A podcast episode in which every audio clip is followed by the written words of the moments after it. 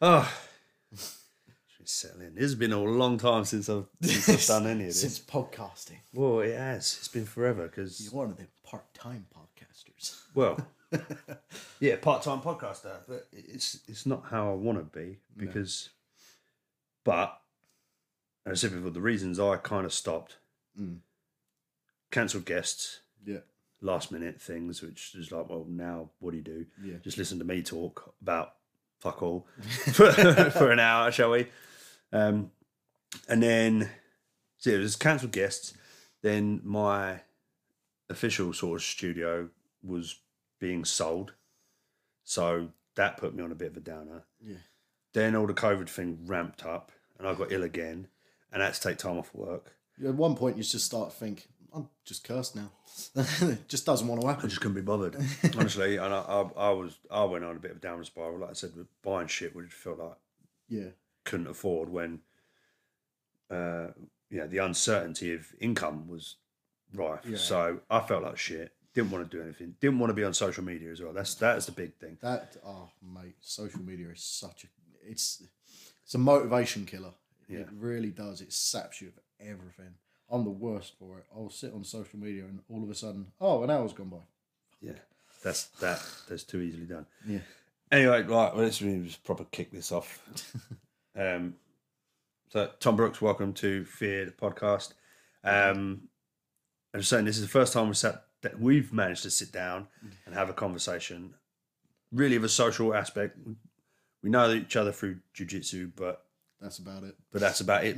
Realistically, um, you know, we with whatever's gone on in the world lately, socialising hasn't been a big thing on everyone's mind and No, mate, literally. families and all that other shit. So I barely socialise with the family, let, let alone friends, friends and jiu-jitsu colleagues. So, um, tell me a little bit about yourself. I don't even think I know how old you are.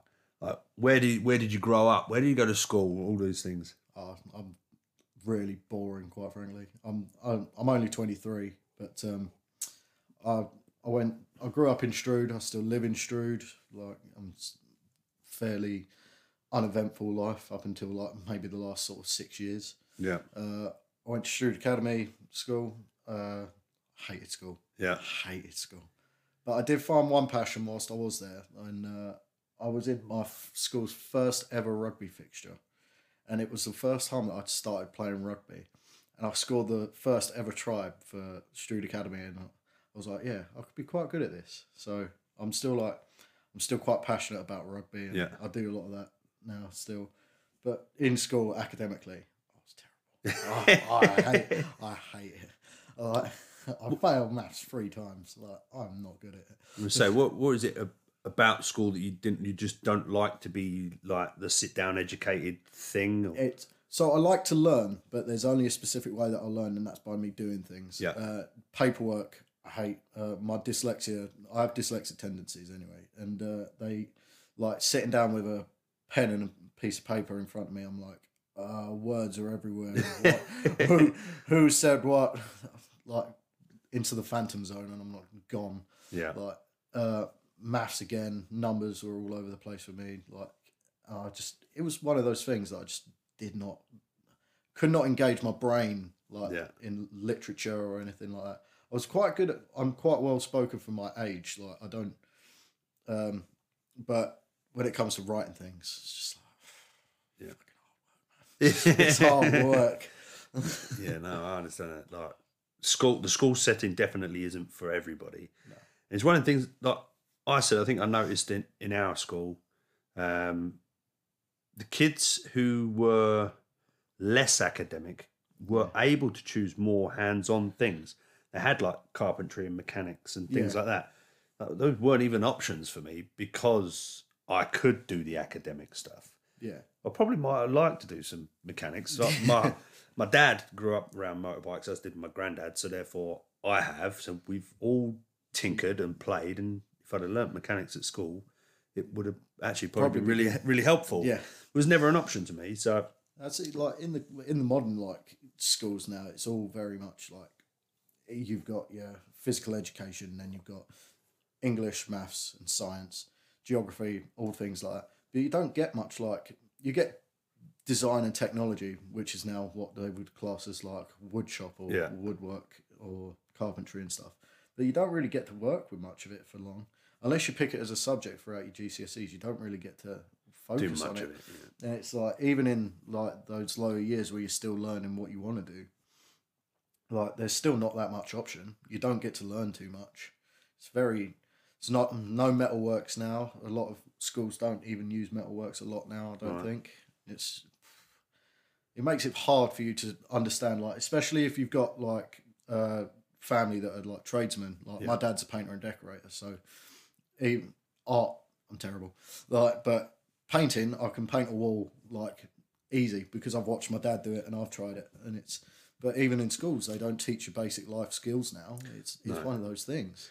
There's one one of the big things I think a lot of people talk about is trying to get kids educated to a life skills standard and trying to move a, not away from, but to include a lot of life skills in general education because I don't know you can see it out on the street like kids don't seem to understand about crossing roads or Yeah. checking for road safety. Um, as you see see uh, a couple of kids on scooters need to plough into a car the other day Yeah. on the electric scooter thing Oh, because they went out of a junction into a main road without even thinking to stop. It was like that. Surely that life uh, should have been taught at home. Yeah. That life skill kind of needs learning. You know, it, this thing like this everyone says is like the school school system's quite outdated so it's it doesn't prepare you for what real life is now like there's always the joke of oh your teachers turn around and say you're never going to always have a calculator handy everyone's walking around with one in their pocket now yeah, staring at it all day yeah. and like, yes, like- I've got one. Don't yeah, use it. But yeah i've never needed it and like, Yeah. I don't need to know how many watermelons Jeffrey's got, or how many he can give to Eunice. Yeah, yeah. How, how how many watermelons have you divided between your four th- friends this week? Oh, yeah, didn't buy any bloody watermelons. They can sort themselves out. Cheeky buggers. Like honestly, some of the maths questions were weird. Yeah, yeah. We're, we're obviously dealing with it now. My my daughter's about to go into secondary school this year, so it's all Oh nice. all uh, kick off. oh All, no. all, all about to get crazy in this house. There's going to be some uh, tempers. Uh, Oh, some, yes. some tantrums thrown. I reckon. So, are you from a, a big family? Uh, relatively big. So my dad's side, um, I think he like my dad's side's not overly big. Um, but my mum's side, I've got about four, five aunties and uncles. Yeah. So I'm like they, a lot of them had kids. Some of them haven't. Um, but yeah, like I'm not really a big family person. Like it's they haven't come like my family as it is now is um it's me, my sister, my dad, um, and my mum. Uh, and I still look out for my nan. My nan's struggling a bit at the minute. She's having like a lot of medical issues and stuff. Um, keeps falling over because she can't keep her balance, but it, it's expected at the age that she is. Yeah. So um, yeah, I always look out for them. If I see my aunts and uncles about, I'll say hi. We go around to my aunts on Christmas Eve, uh, Christmas Eve, New Year's Eve, Yeah. um, and spend the time with her. And the rest of the family congregate there. It's like a like Attack of the Clones or something. They all, they all just keep coming, and I'm like, there's more of us. I swear there is. Yeah, say our, our some of our biggest Christmas dinners are at sort of twenty seven people, I think. But but it's it's it's not like that. Not, uh, yeah, not quite that big anymore. a lot of the uh, extended family have kind of gone off their own ways Yeah, now. done their as we've thing. Grown up and all got our own kids, and you know, there's there's millions of us Hales and extensions running around now. Um, bloodlines. yeah, really hundreds of us. Um, so you said you've not had uh, very exciting or not much happen in your life, not very eventful until the past like six years. So Yeah. what happened six years ago? So, uh, six years ago, I got my first job uh, working where I am now. Like, um, I left and I've gone back last year. Been there, done that. I'm currently currently returned back to where I used to work. but yeah, I started working for Haven uh, as a lifeguard. Um, my first ever job. Very strange being given that the fact that I was like 16, 17 at the time and I was learning how to save people's lives, I was like a bit daunted by it. Yeah. But now it just sort of, I wouldn't like to say it comes second nature to me how to lifeguard, but I've been doing it for like on and off about six years now. And Yeah. It's like, it's one of them where I'm like, "Oh, such a, I, I just, I've passed that point now of like, I really want to keep doing this. Like when I first started doing it, it's fun. I enjoyed the banter that came with Yeah. it, and the camar- camaraderie that comes with um, like lifeguard skills. Uh, but yeah, but um, after that, uh, after Haven, my contract ended because it's only seasonal work. Yeah. as, as you know, you've you've obviously done seasonal work. Indeed. Uh, so I then started working for Nuffield Health in Medway, and just that was easy for me because it was literally a fifteen minute walk from my house. Such an easy thing. But waking up at like four o'clock in the morning to get for a half five start is one of them where you're like, "Oh, I am dead. yeah, it takes some getting used to. yeah, but uh, yeah, I was at, there for a little while, um, and then probably to more to take a more dramatic turn of events. Uh, February twentieth of two thousand seventeen, uh, my brother passed away in his sleep. Okay. Uh, first of what would be a series of events that was quite traumatic for me. Um, at the time, me and my brother used to share a room, um, and we were play. Uh, I was sat up uh, watching WWE. Actually, Right, okay. I was watching TV downstairs. I walk upstairs, go in our room. Uh, I open the door. As soon as I open the door, I used to have the TV on in our room. Me and my brother always did because we had to fall asleep with some background noise Yeah. and uh, we had a DVD in. Can't remember what it was, but uh, the DVD had, like was on the menu and it was playing that fucking same repetitive fucking tune. tune. Yeah. I was like, I'll just press play and fucking fall asleep. Uh, that was about two o'clock in the morning. Uh, but as I walked into the room, my brother sat up and went, "All right." I went, "Yeah, go on. I'm just putting the TV on. Uh, go back to sleep." And he lay back down on his side, went back to sleep. I then clambered across into my bed, um, sit on my phone until like half four in the morning. Like, like I said, social media, time flies Yeah. by. It's one of those, uh, and I just sort of go, put my phone down, fall asleep. I thought, what? And uh, six o'clock, my brother's alarm goes off. He used to be a technician at Hollywood Bowl in Strood. He just recently got the job, like a couple of months prior, I believe, like four or five months prior, I think. And um, he his alarm went off. And it's obviously woke me up because he's not answering it. Woken up, leaned over, shoved him and gone, David, wake up. Uh, at which point I then noticed that he's face down in his pillow. Right. Uh, yeah, he's face down in his pillow. Um, I call my mum into the room. She comes bolting in, and I say, I can't wake him up.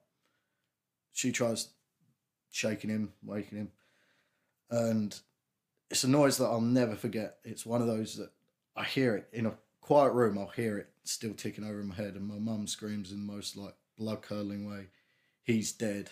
And I'm like, instantly, I was like, no time for panic. Right. Instantly flipped him over, started CPR, got my mum and dad to phone the police, uh, not the police, the ambulance. Um, yeah, I uh, I started CPR. My lifeguard training just kicked in. I was just Yeah. like, right, st- start CPR. Um, about 20, 25 minutes later, I think it was, maybe half an hour later, the ambulance crew turned up. Uh, they gave him three shocks and they said, no, sorry, it's, Yeah. uh, it's gone. And they estimated that the time that he died was he'd been dead for at least an hour Right. Okay. Because rigor mortis had started to set in. He'd gone blue from the lack of oxygen and whatnot. Um, so it always it always kind of grates on me that in that hour and a half that I'd fallen asleep, to the like point of his alarm going off and me falling asleep, Yeah. that hour and a half he'd passed away. And I was like, it's always one of those things. I'm like, if I just stayed up a little bit longer, one of those big regrets that I've got. So it's one of them. Yeah. Yeah. Uh, I I can understand why, It's it's one of the things you, you never ever could have No. predicted. There's you know, you know, He- e- he- even to be awake if he like you say just dipped off in his sleep. He, uh, he he used to. So what it used to be is he used to suffer from seizures right. every now and then. So all we can suspect is that he'd um, he'd had a seizure during the night. Usually his seizures will wake me up Right. because I can hear him seizing, and I'll wake up, call call my parents into the room. They'll deal with it while I go downstairs and try and get some more kip on the sofa. Usually that's how it used to go, but obviously this time I didn't wake up because I was dead beat. It's half four in the morning. I was dead, like I was dead to the world. No pun intended. Yeah. I can't can't help but make a joke of it every now and then. But um, yeah, he uh, he obviously had a seizure and then landed face down in his pillow Yeah. and uh, that's all I can imagine is what happened. Um, and then yeah, I had to give the police report and stuff like about what happened because obviously it's murder and uh, not murder. It's like a death in a household. They have to come and do the basic stuff. They have to take reports and stuff. Um, yeah, that's that sort of started my spiral into my drinking because up until that point, I'd only just recently started drinking. I didn't start drinking until I was about a, just over eighteen. I Yeah. hadn't drunk a single thing. Like you know how you usually sneak out and have a cheeky one with your mates, like every now and then, like Yeah. and sitting in a park drinking special brew or Yeah. something, like some hobo Yeah. you, you do that. I, I never did that. I was like, and at that point, I just started to drink, like not heavily, but uh, after that, um, after his funeral, I just started drinking more and more. Uh, started going to Tappington a lot. Made a lot of my friends that I have now from Tappington. Yeah. Um, my friend Russell, he knew my brother. They went to school together. Uh, we uh, we still get along like house on fire, and we met in Tappington. Um, the day of my brother's funeral, I went. I went to my brother's funeral. I went. I need to go out tonight. I need to clear my head. I need to get fucking smashed. Yeah. And uh, got absolutely smashed with uh, a few of my friends that had come to the funeral and that. Um, but yeah, I just started spiraling and spiraling downwards. Uh, leads on to another traumatic event. In fact. so I started to, um, I started to see this girl who used to work at Tappington. I'm not going to say her name because it's not, not my place to say. Yeah. Um, but um, she, she, me and her, we got together. We were like quite close. She used, she had a kid. Now I've never wanted kids. I've never ever wanted kids. But I thought "Right, I've fallen head over heels for this girl. I'm gonna make time for the kid as well. And I started like started really like falling in love with this kid, like the same as way as I was starting to fall in love with her. Um, but then I realised that I was kind of being manipulated a lot. I was like um, manipulated into missing out on work Right. because her mental health was bad, and at this point, my mental health was getting worse and worse, and it. I ended things over a, a text because I tried breaking up with her face to face, and her reaction to that was no. She literally point blank just stared at me and went no, and I was like, okay, I don't think that's how this works, but yeah. But then, yeah, we then stayed together for another couple of months. Got engaged. That was me. So I, that's funny story. So I proposed to her to end an argument, and Right. that is not the way to uh, No, end an argument. that was that was fully because. So I'd caught her messaging some other guy, sending him pictures and stuff. I confronted her about it. I gave her the benefit of doubt, left it. I then started messaging somebody else that I worked with at the time. That got a bit too far. She found out. Same thing. Uh, but she was not letting it go. Kept going on about it. And I eventually just went, right, do you know what? Will you marry me? And that was how I ended the argument. Smart. Don't do that, kids. um, but yeah, that ended the argument for now. uh, but then I just realised, sort of, a couple of months later, I was at an all-time low. I couldn't function. I broke down at work, and to a couple of the people that were in the office, and they literally said you need to cut this off. It's look at what it's doing to you. And uh, yeah, that was the day I cut it off. Um, she then tried to. So she then tried to overdose Right. um, uh, the same time, uh, like that day, which made me feel fucking dreadful. Yeah. Uh, went round to her place because I had the spare key. She was up at the hospital at this point, and I thought this is probably what's best. She's not here. I can just gather my things and go, and just distance myself, and see if I can message like State, But there was no staying civil. That was in August of two thousand nine. Was it nineteen? Yes, two thousand nineteen. I was in that relationship. I think. Oh God, the years just blended to one at this point. Yeah, like yeah, I said, the last- the last six years the only like thing, so it all just blends together. But um, yeah, that was in August. Uh, I was out October. Uh, October twenty eighth, I think it was, and uh, I was out just having a few drinks on my own down at Poco Loco, and uh, my mum phones me and she's going, um, "Where are you?" I went, um, "I'm at Poco Loco," and she went, "Well, the police are here." I'm like, "Right," and they handed the phone. I was like, "Hi, Thomas. Um, just wondering where uh, uh, whereabouts you are?" And I said, "I'm in Poco Loco down in Chatham High Street." And he went, uh, "Are you going to be there for the next sort of 20 minutes, 20, 30 minutes?" I went, "Yeah, yeah, that's uh, I'll be here." And um, so I was sat outside waiting, having another drink, obviously thinking, "What the fuck's this all about?" They pull up 45 minutes later.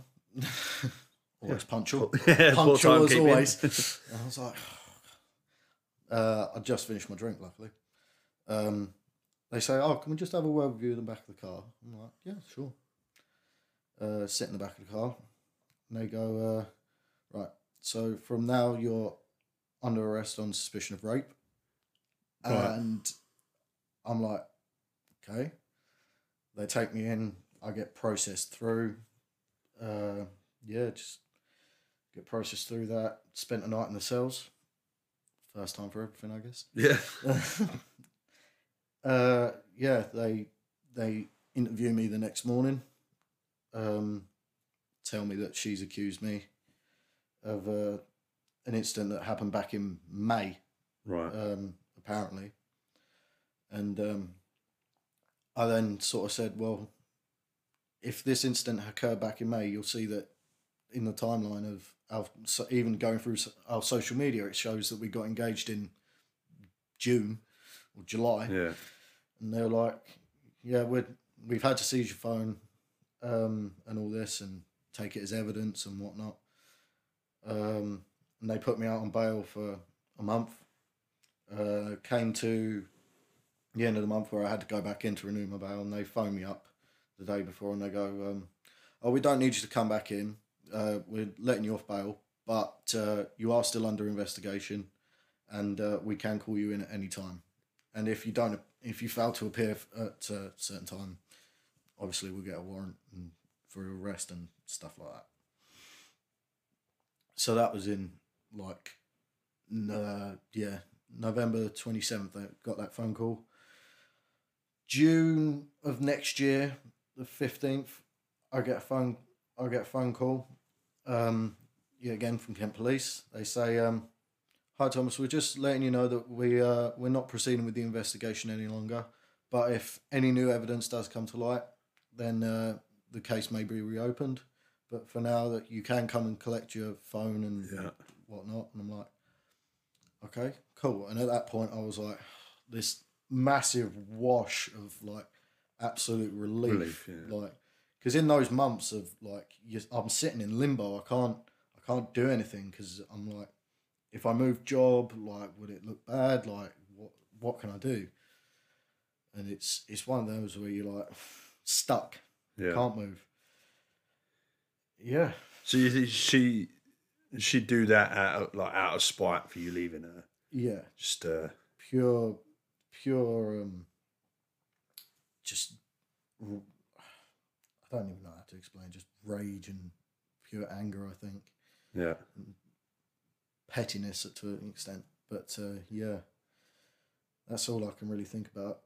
Is that's what caused it? But um, yeah, So uh, when we jump jump back a little bit then to the when you started drinking after the death of your, your brother, yeah. um, how did you find like did the alcohol help in any way, or what was it that the alcohol was doing for you that you keep going back to? uh, it's that numbing feeling. Yeah. It's that feeling of, well, so long as I'm drinking, nothing can hurt me. If you know what it's like, it's when you've had enough to drink, you start feeling less pain. Yeah, And I've started to realize that if I drank so much, I'd start feeling less emotional pain because I was losing complete control of my sense. yeah, So I was like, but then I started to realize I didn't like that person that I was when I was drinking, but I, I'd got myself into this cycle that I needed it to continue going through.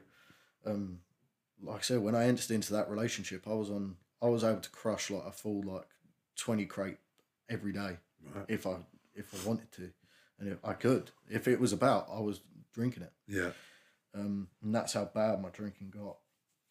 So yeah, it's that numbing feeling of not having to deal with the world. yeah, Like everything melts away when you pissed out your nut, passed out on a fucking floor, like throwing it up into the bathroom the next day and then going out and doing it again. yeah.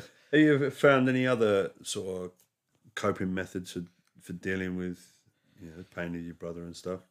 Uh, I, that was when I started smoking as well. Yeah. Started smoking. That I, had- I, like I said, I quit that last year, and then stress came about again, and it cropped back up. So I'm still doing that now, but uh, on the right track to start quitting that at some point in the near future. But uh, smoking is just it, it. My mates used to smoke all the time, and I just went one day. I went when we were out. I went, "Give me a fag," and they went, "You sure?" like those like proper like don't if we're not pressuring you just want to make sure i'm like ah just give me one i was half cut and i just Yeah, like didn't i've never smoked a cigarette in my life so i literally went blew it straight back out again.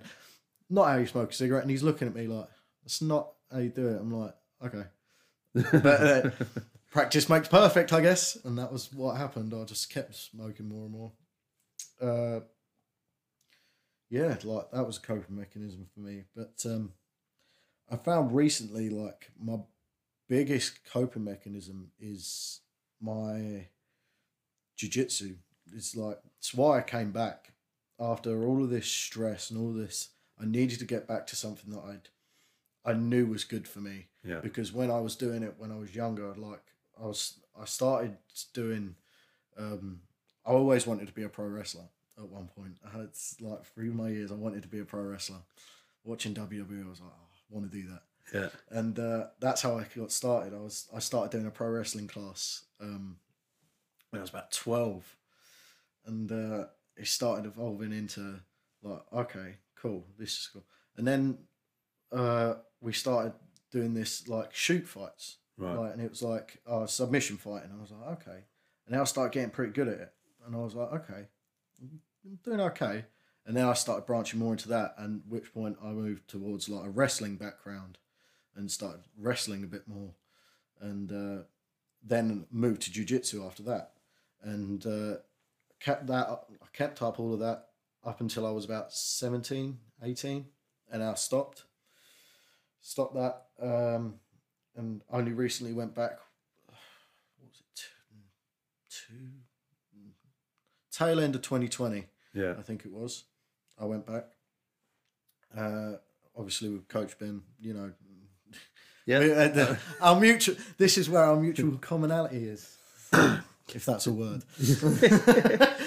So what is it? What is it you find about like the the jujitsu? Is it routine? Is it like the mental, like well, the mental battle and struggle that it is? Is it the fitness aspect that sort of shuts everything else out? it's that escape knowing that when I come in there, I'm, I'm when I step through those doors, I know that I'm not being judged. I'm not. I don't have somebody over my shoulder telling me that I'm no good at something. I don't have all these negative thoughts. Yes, I sometimes come into the jiu-jitsu with a bad mood or like I've I feel down, but every time when I leave, I always feel better. Yeah. Like because my I feel myself like loosening up. I can feel my muscles like just all that tension slowly washing away, and it's it's so interesting watching it, like watching my transformation. Because I'll sometimes catch myself in the mirror and I'll be like, I wasn't smiling when I came in. I can see myself starting to smile now. Yeah. And it's that's one of the biggest things. Is I catch myself looking in my reflection every now and then, and I'll catch myself, and I'm like, okay, this is good for me. This is really good. Yeah. Uh, rugby has also done that for me as well. Like it's it, rugby is one of those where I think the jujitsu helps in the uh, I can yeah I can hurt like not hurt but like train in an environment and be safe and stuff and uh, in a way get my aggression out. But rugby is one of those where I have to be aggressive and I can get all that anger and frustration throughout the week and just absolutely leather somebody. And look, that's always a good feeling for me. But jiu-jitsu, I always say that rugby is the thing that helped me find my aggression, but jiu-jitsu is what helped me control, it. Yeah. Yeah. No, I'm with you on that. Uh, my when I was uh, I don't know, maybe 13, 14, I started playing rugby. Um, and I found a lot of relief in rugby um, from tackling people. Yeah. You know, I was I was struggling at school, and I had a lot of self doubt, a lot of anger, a lot of sort of misery at school. But majority of the people in the rugby field, pitch, whatever, rugby Yeah. club, weren't people I knew at school, and they were a separate group of people to all the kids I had issues with or whatever. Yeah. Um, so uh, yeah, at the weekends I got to crash into people, and that was that those little bits of aggression that got uh, let out. Um, the stupid thing was I was still so tiny, and I probably said this before, but so tiny. I played for the team that was two years younger than me, and that they had we had a guy on our team who had like full moustache and everything at 14 years old. All the coaches and the ref would be like, "He's he's too old. That kid is definitely not like 14." And I'm sitting there like, "I'm 16." no, no one dares question me because I'm so bloody tiny. But I, di- I think I ended up getting to a point where I was crashing into so many people and, and doing well at it. I got put into like fullback position, oh. and I absolutely loved it, because I got to look at people mm. who were running, and they could look at me and see me coming towards them, think, "Look at this tiny little pathetic man." And I can see it in their eyes when I'm running towards them. I've got to but break you. but I just smash into these people, and you know, They'd fall over and you're like, yes. push them into the crowd, and I had an absolute blast doing that. But it, let's say, got those little bits of aggression out that was probably really, really good for me at the time. yeah. Um, oh, well, I stopped playing when I was 16. I do have uh, an award upstairs, I think, for under 15 most improved player, and I was I was 16 years old. but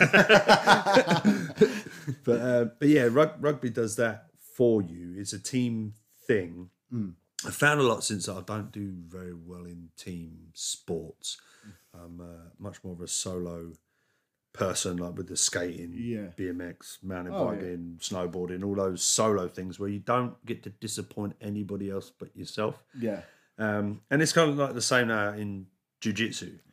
I've always been since about nine years old involved in some sort of martial art. Yeah. Uh, jiu-jitsu for me has become my solo kind of hobby since 2018, I think. Yeah.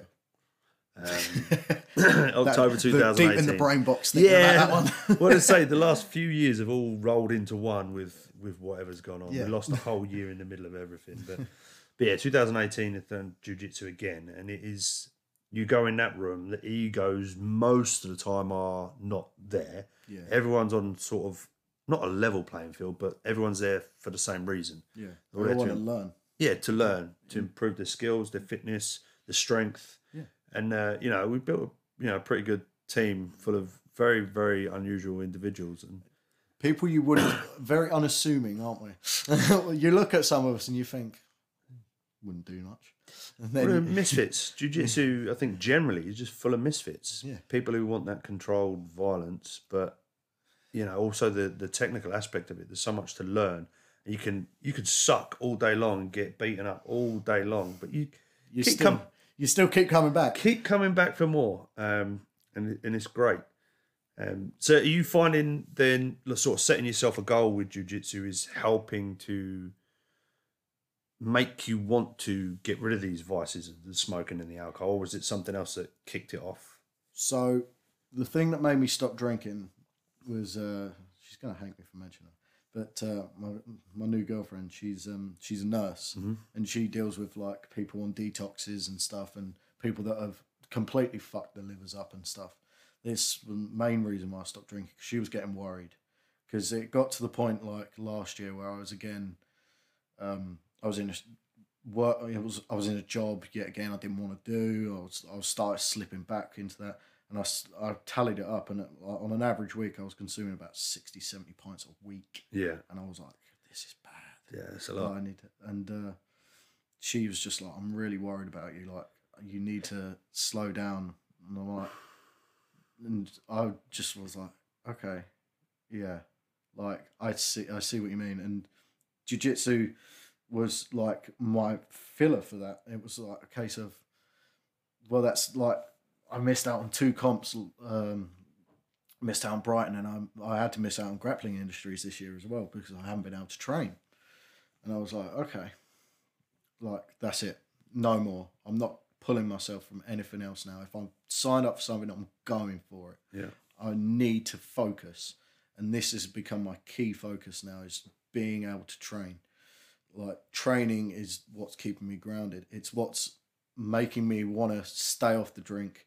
Um, so she was the initial kickstart, and she made me like, and she still is a really big part of me staying off the drink. Like, and but training is really just that thing that's gone. Stop yeah, no more. Uh, I've taken. I I stopped. I stopped drinking. I went out on New Year's Eve and New Year's Day, so one two in the morning. I stopped drinking. So I technically count as New Year's Day. I stopped Yeah. drinking. So up until then, I stopped drink. I went cold turkey. Just went no, no more drinking. And don't get me wrong. Every day I'm tempted just to go. I want a beer. But I found that like the low percent al- like the zero percent alcohol, not even that they're zero percent, zero point zero five percent alcohol in them. Um, they're a good substitute, and people are like, "Oh, I don't know how you can drink that stuff." I'm like, "It just tastes like beer." yeah, So that's the thing. I didn't I didn't drink uh, in those late stages. I didn't drink alcohol because it helped me forget anything. It was just a case of I quite like the taste. yeah, And I, I've I've always been a beer drinker, so I, it's a case of I can knock them back quite easily. Um, but now I'm just gonna. I've got to this point now, and I'm like, I'm gonna continue through and only drink when it's special occasion. Yeah. and it, and it won't be a lot. Um, but yeah, I'm I'm feeling better for it because I'm training more. I'm not missing out on things because oh, my head hurts. I've drank too much. Uh, I feel like a fucking shell of myself yeah. and it's it's one of those I'm I'm feeling a lot better. Good. They say that both physically and mentally. Yeah. just not not having it. Yeah. Does it? Do you find like drinking that amount during the week like made you aggressive at all, or like extra down rather than helping? In those later stages like last year, I've discovered that it was like it's sort of so I started my job back at Haven last year as a lifeguard again, feeling yet again like I've taken a back step because obviously in that time I'd done security work, I'd done some like grounds maintenance work, I'd done all different bits, and uh, I did. Uh, I've, gone back to lifeguard and I'm like, oh, I feel like a fucking failure again, and it that was sort of the trigger where I started that downward spiral Right. again, and I started drinking again, and um, yeah, it was just like at that stage of August where I got pulled from uh, Brighton. Uh, was it? Yeah, Brighton. I got pulled from. I pulled myself from. Um, sorry. Uh, I uh, I realised that this is not this is not right. I'm sacrificing my training because of this. Yeah, Like I'm, I'd I could feel myself at work as well. Like if I didn't have a beer or something, I was getting really like quite snappy with people, and people had noticed. Yeah. And in a customer facing environment, you can't have that. Um, but yeah, it was. I started getting snappy. I I started having really low days. Yeah. so I just just checking it's still going. yeah. still all there. We've got a red blinking light over there and we've got a waveform over there. We're all we're all good. Um, although uh, I made that cardinal sin of not plugging the laptop in, which is uh, yeah okay. so everything's everything's back recording. That's on the go. That's on the go. Everything Back here with part two. Uh, and we're back in the room. so where do, where do we leave that then? So talking about um, jiu-jitsu, isn't it? Yeah. Um, and how that's sort of helping you get grounded. And you've seen about how much you were drinking. Um, so yeah, so your new girlfriend has been like, look, I need you to stop this. I need you to cut it out. I'm worried about you. Yeah. Like, cool, I could do that. and focus on my jiu-jitsu. Have you, you say, you say you've, you, you've obviously felt the difference with your jiu-jitsu. Is it like a mental clarity thing? Is it fitness? I think it's a bit of both. Yeah. Like right now, like I'm, when I was drinking so much, I was like sometimes I, I just would not pick things up. I'd feel sluggish. Like I'd, I'd get annoyed at myself as well. I'm like, I know this. I've Yeah. done all of this before. I know how to do it. But uh, my body was just like, nah, not, doing that. not having that, mate. Nah, you're not doing that. I'm like, like, but now I feel like I'm moving a bit sharper. I'm, I'm a bit quicker. I'm Yeah. lighter on my feet. I'm a bit more like my fitness is. I tell you what, my fitness lately is just it's tenfold above what it was. Yeah. Like you know what it was like when you rolled with me. Like we'd we'd roll and I like you you get top position. I'm like, ah, end my suffering, please. I'm dead. Yeah. no, it's good. It's good to have a, a reason sort of to to ha- or something to hold on to that can you know pull Yeah. you away from that, which is great. And you're doing so well with it at the minute. Like said, having not drank since New Year, I know you know see some people really really fucking struggle with it. Yeah. Um, but say it, I think having that thing like jujitsu, so a place to go where you are sort of held accountable for yourself, and you know, you know in another sense that you and you can notice the difference as well. It's got to feel a lot easier to continue to not drink. It's like actually, this improvement is so much more beneficial than the twenty pints. Yeah, like that. It's productive alternative. That's really what it was. And it was like, and just the fact that I can see my improvement through my jujitsu is just, it's such a like it's such a motivator for me. I'm like, okay, and I know it's going to get to a point where, uh, I, I'm thinking it's probably going to happen around the three four month mark where, all right, I feel like I'll start to feel like I'm a bit sluggish again, where I'm like, okay, so that initial buzz of like having cut the alcohol out has sort of died off now. I'm starting to slow down a bit, but that's the point where I'll where I'll have that mental challenge where I'll go, but you don't need to drink still. Yeah, You still, if you go back to it, you'll know you will get worse, yeah, and that's where I'm going to have to push through that mental block and go, no, I stick with it. I keep doing what I'm doing.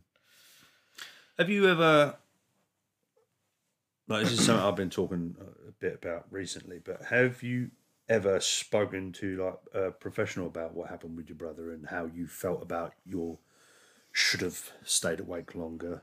Uh, so when I worked at Nuffield Health, they had a thing called occupational health because they're in Yeah. partnership with the hospitals and they like obviously privatized hospital and stuff. And they had occupational health, which they had licensed therapists that you could call and they would try and help you out. But try and talk over a phone can't convey what you're talking about. But like, but I yet again, I'll, I've always been one of these. I'll do it myself. Yeah, I'll, I don't need help. Like, even though full well I know I do, but like, it's a case of I'm not going to sit there in a room with somebody and talk openly about something. It's it's just not something I'm. I can't bring myself to do that. I'm just like I can talk freely about it. Yeah. Like like I said, like as uh, like we only know each other through jujitsu, but I'm still quite openly talking about it now. But it's when they start going. So why do you feel that way? Why why Yeah. do you think this is causing that? And I'm like, I don't know. That's why I'm paying you. Just tell me. like, please, just tell me why you think I'm feeling this Yeah. way. And um, but yeah, but I it's always going to be that case for me. Is um, like I need to get past that mental block of myself. I am my own worst enemy. Yeah. My head just doesn't want to accept help, and it took me a like it took me a good like since it's happened. This is the first time that I can actually feel positive. Yeah. Like this is the first time I feel truly positive. I have good things going on. I have my jiu-jitsu. I'm enjoying work now. I have a more like regimented work. So I work eight till five, Yeah. eh, eh, Monday to Friday. That's such a good like. I get paid every two weeks. I know when my money's coming in. I know how much is there. I know what I can do. I have a girlfriend that's like really supportive. She every time like I say I'm going to jiu-jitsu, she's never oh why are you going to that? Oh, I wanted to stay up and chat. She's like all right cool. I'll see you. I'll talk to you when you get back. Yeah. She's she's not one that's gonna say oh I want to spend some more time together. She's one for I support everything you're doing. When I go and play rugby games, she's always good luck and hope Yeah. you have a good time. Even like she works, like I said, she's a nurse and she work. She wakes up at like four in the morning, like has a shower and everything, gets ready, goes to work to start half seven in the morning till half seven at night. And every like every time she'll send me a message in the morning, like on a Saturday when she's working, she'll send it at like six o'clock in the morning. She'll go, "Hope you have a good day. I hope rugby goes well, or I hope jujitsu goes well. Whatever Yeah. I'm doing that day." And she's like, she's just those little things that I've never really had before. Where I'm like, somebody's actually being supportive of me Yeah. something I've never really had from past relationships. Like they've always been a bit like, "Oh no, I want to spend more time with you. Why do you have to train so much?" I'm like, "Because it's good for this. Yeah, it's yeah. good for my brain." Yeah, yeah. No, you know, having having someone at home that can support your goals or your ambitions is, I think, extremely important and extremely like helpful. Like you say, with bad relationships, that whole, like you said, manipulating to like, oh, but Kenya, and oh, but oh, and I, but I need this, and you know, the for Oh, me, like, so martial arts for me has been a part of my life for a long time. Be it Yeah. when as a kid with kung fu, into MMA, into kickboxing, into now jujitsu. Yeah. I've mostly with breaks in between Yeah. for the past nearly thirty years been doing some sort of martial art, and when there's a break in it, I do I you know get down. Yeah. So I need to be doing something because what else to do? Yeah. So it's like again when when the world went upside down, you couldn't go train. It was like now what the fuck You, else do I you do? feel you feel just trapped, don't you? Just like Yeah. It's that. It's that. Some days there's there's not enough hours in the day, and there's some days that there's too many. And during that period of lockdown, there were too many hours in the day. Yeah. Like you're sitting there in your own thoughts. You can't go out. You can't do anything. You can't go see family. You can't go see friends. You're sitting there with your thoughts all day, and you know, and you probably know best as anyone. Sitting at home with your thoughts all day, it's dangerous. Yeah. you it's it's one of those where you you either start spending money you don't have, Yeah, you start having stupid thoughts, or you start like just you start fucking around. yeah. I don't think a lot of people say whilst the world was upside down, trying to do uh, like at home training and stuff. And we did little bits with the kids in you know, to try and keep them active in the mornings. to Get up, do some exercise, all that jazz. But it didn't last long. We all got fed up with it. It's just you know, there's only so many times you can stand in front of your TV and do a do a workout, you know, and then get the kids to do their homeschooling and all that. It was it was hard work. I'm glad to be back out at the gym and you know, you've got you've got to have something for you for yourself that isn't home based. Yeah. That isn't wife, kids based. it's the escape, isn't it? It's- Yeah, but it, it's it- it's, it's- ha- having your own identity still. That's Yeah. what's important. And you say when you've got someone who's manipulating you away from your identity, Yeah. it's sort of it's not helpful. No. But no, the only reason I asked about um, whether or not you'd spoken to a professional was just something that I've been toying with recently. Um, and I say like having these conversations I've found really helpful, and that's it. The, the conversation I've got coming up soon, uh, which I'm looking forward to. Um, that'll also be super helpful Yeah. and that in theory in my mind is a lot of my therapy is having opened up about a lot of my problems shared other people's problems and spoke to a lot of the people that have been a part of my problems has opened up like a different aspect of how I saw everything. Yeah. Um, but that, that was just, just curious, you know, if, if you managed to speak to anyone no, um, and sort of how it went, because I'm contemplating doing it. Not that I think I need it anymore, no. but just to see if there's like a like a reason why I felt the way I did, or the why I, way you twist your memories the way you do. Yeah. Because I've found that a lot is that a lot of your memories aren't necessarily 100% clear or correct or That you know. that like Mandela effect of like memories. Like you, Yeah. you remember something in one way, and somebody might remember it a completely different way, and you never know which one's going to be right. No, Because- and there was, there was something I can't remember where I heard it, but every time you remember a memory, Mm. you only remember like mm. you remember how you sort of twisted it that time Yeah, and how you made it that time. So every time that memory kind of it distorts is itself. something else. Yeah, So you know, think like thirty years worth of memories that you could have twisted and warped and created different pathways out of. Like- scenarios and like, yeah, it's all about how you've perceived the situation rather than necessarily what, what actually happened. And then you've twisted those memories for years and years and years. Yeah, But say, I'm finding these conversations really, really helpful for me. Uh, and hopefully, so other people I talk to do also.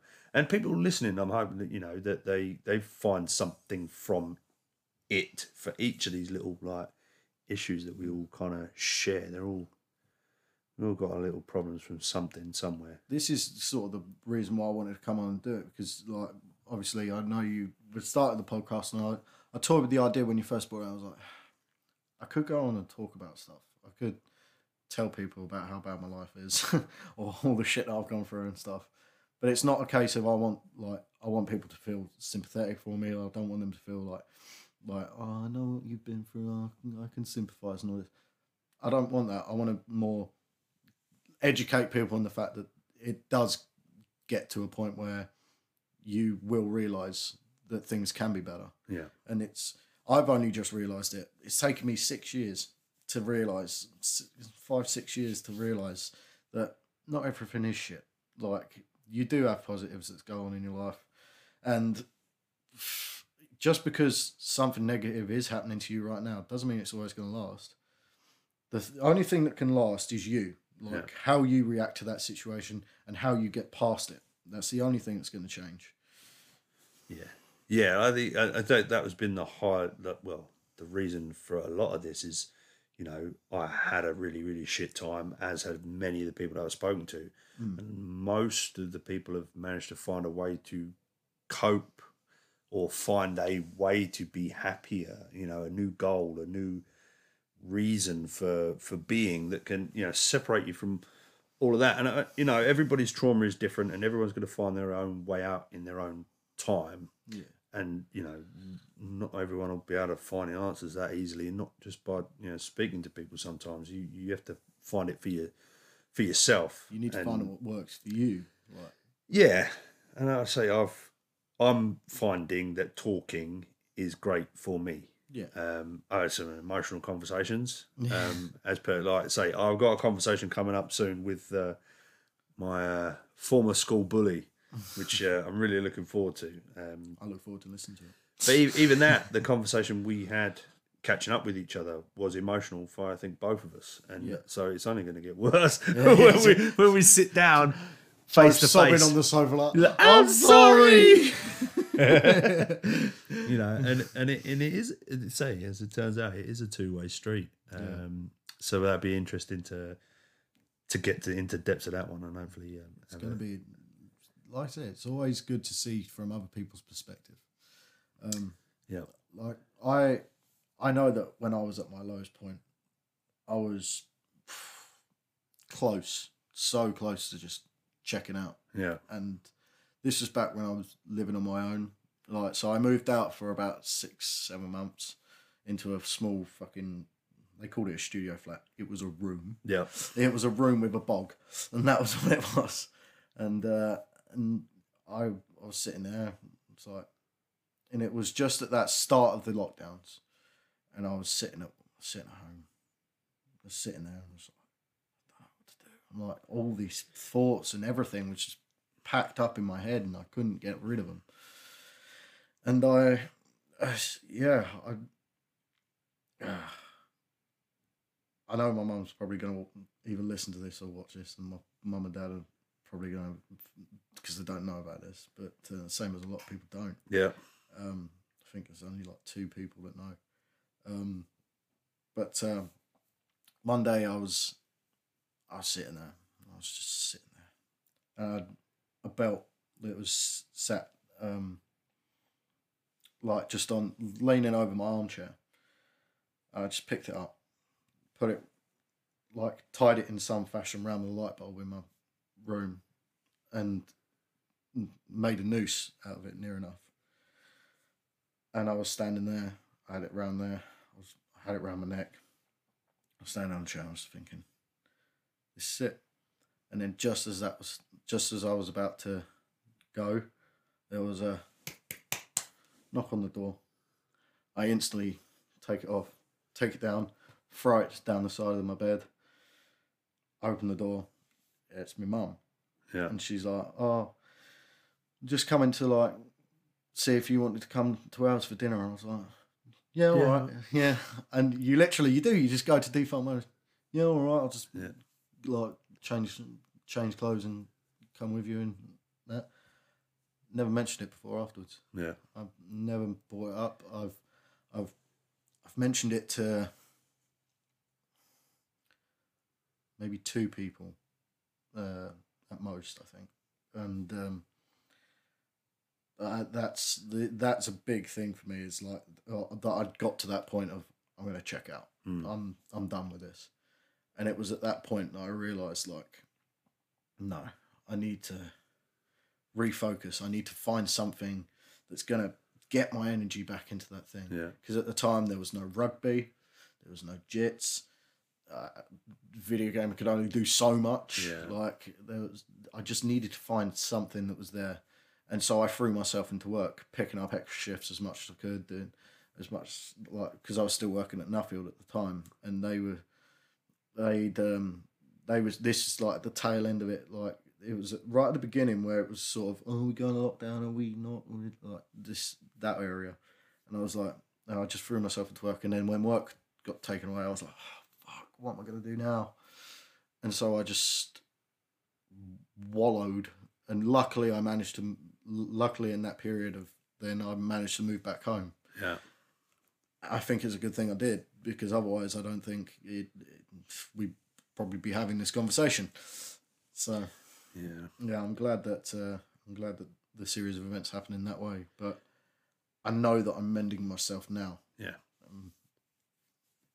I know that I'm never going to get to that point again. Like in my head, I never want to get back to that point again. Yeah. With um, like the quickly hiding everything, do you think that's embarrassment? It's shame. Yeah. pure unbridled shame in the fact that because in that moment I thought I didn't know who was behind that door, No. but I did at the same time. I was like, I know that's going to be my mum. Yeah. I know it is. So I threw it away, and I was like, and then I thought about it whilst I was just sitting there having dinner at home. I was sitting there, I was just thinking, they've already lost one son. What would that do to my family if they'd lost me as well? Yeah. and that that pure shame and like not even embarrassment, just pure guilt that over overruled everything else. Like thinking I'm that I was going to do that to them was Yeah. Just it crushed me. Like I instantly lost my appetite when that thought came into my head. I was halfway through dinner just eating and then stopped. I was like, not hungry Yeah. like and gave up. And uh, yeah, I decided to sleep at theirs that night. And, and uh, yeah, it was fucking shit. Yeah. it's fucking shit. Yeah. No, I, I imagine it was. I so remember being at that point, being a lot, let's say a lot younger though. Um, so like, I suppose the, the mental process of that, mine was a lot of like, so and so will miss me. I'll miss so and so. I wouldn't be able to miss anybody because I wouldn't know about it. But you know, it's uh, you know, I'll upset my granddad. I'll miss my granddad, and I'll I'll upset so and so. You know, thankfully for me, I had those thoughts. You know, and it's that that life can move on so drastically from that moment as you're finding. You know, now you find it know, clarity in mind and not drinking anymore, being having a supporting partner to you know, to encourage you, to lift you up, you know, all those things that can be so much better than your lowest lows. You know, and it's it is opening up and speaking about it, finding someone who does give a shit, because there, there always is. And I think no matter how much That's you think it. there isn't, there always is. There's always someone to care. There really is. Like there- I, I don't think I don't think I'll ever come across. I felt lost. Like that was it. That was what it was. And luckily, I've managed. People managed to find me, and I found myself through them helping me. Like, and it wasn't big gestures like, oh, "I'm gonna buy you dinner. I'm gonna do Yeah, this." It was the, "You're right, mate." yeah, and it was that was all it took for me to start opening up to people. After that incident, i was like okay i'm not right. And they listened and they supported me. Um obviously like my um my best friend his name's martin but i always call him bambi. I only time i ever call him martin is if I, i'm pissed off at him or if he's done something wrong. And uh, so he was called bambi because he fucking fell over ice skating. Right, okay, classic. Yeah, but um, he's got two little girls now that I'm going to be the godfather to now, and I'm thinking now I have that to hang on to too Yeah. as well. Like I'm going to be there for them. I'm gonna like like I said, I've never wanted kids. I still don't, but knowing that I have them there, knowing that I can't, I I don't want to leave them. It's Yeah. not a case of I can't. I don't want to like I don't want to leave them and then one day grow up and go, what happened to Uncle Tom? And him having to sit there and explain that to his to his two little girls. yeah. It's it, that would kill me. Like, well, wouldn't kill wouldn't kill me. Like Not again. bit bit far, but yeah. The, but the thought of that kills Yeah. me as it is. But yeah. yeah, So yeah. yeah. Told you this would be a good episode. Well, yeah, you know, it's like you, you've had a lot going on, man. It's it's it's a lot to unbox as well in like a, in a short period of time. Um, I've said before, you know, if you ever need to have a conversation, have a chat about anything, you know, I'm, I'm always I'm always all ears. I'm ready to ready to listen and take on take on some of that and record it. and record it. Yeah, I mean, it's, I mean, it's, it's an added bonus. Um, we get to share these things, but say it's hopefully to highlight that you can find a way out. You set yourself goals. Yeah, um, find people who can support you and open up and talk to people. Um, so I would say I appreciate you coming here and talking to me. Yeah, man. It's been it's been good and insightful. Let's say obviously known for a while that there's something you, you're not particularly happy about and there's things going on, but to to not know Yeah. yeah, not know you on a personal level now. Now I know a bit more, and it feels uh, We're more connected. blood brothers. so next, next year we'll just uh, I'll put you to sleep in jiu-jitsu next time. Yeah, with the Chris, that joke's a bit tight. Okay. This is for that podcast. but yeah. Um, you have any advice and you'd like to give for somebody who's going through a similar thing, be that like alcohol abuse or My advice would be to just know your worth. Know that people are going to miss you if you go somewhere. If, like, know that you are worth more than what you think. Like, your brain's going to be unkind to you, but it can also be the greatest tool you've got. It can force you to do something great, great things, and I'm discovering that every day. And I hope that people just reach out, talk to people, be kind to people, be kind, and just spread the love, man. All right, cool. Well, thank you very much for coming down, and I look forward to uh, rolling around with you some more jiu-jitsu, and uh, we'll do this again in the future. nice Thank you very much, mate. Cheers. Oh, right. I'm gonna put a put a pause on that.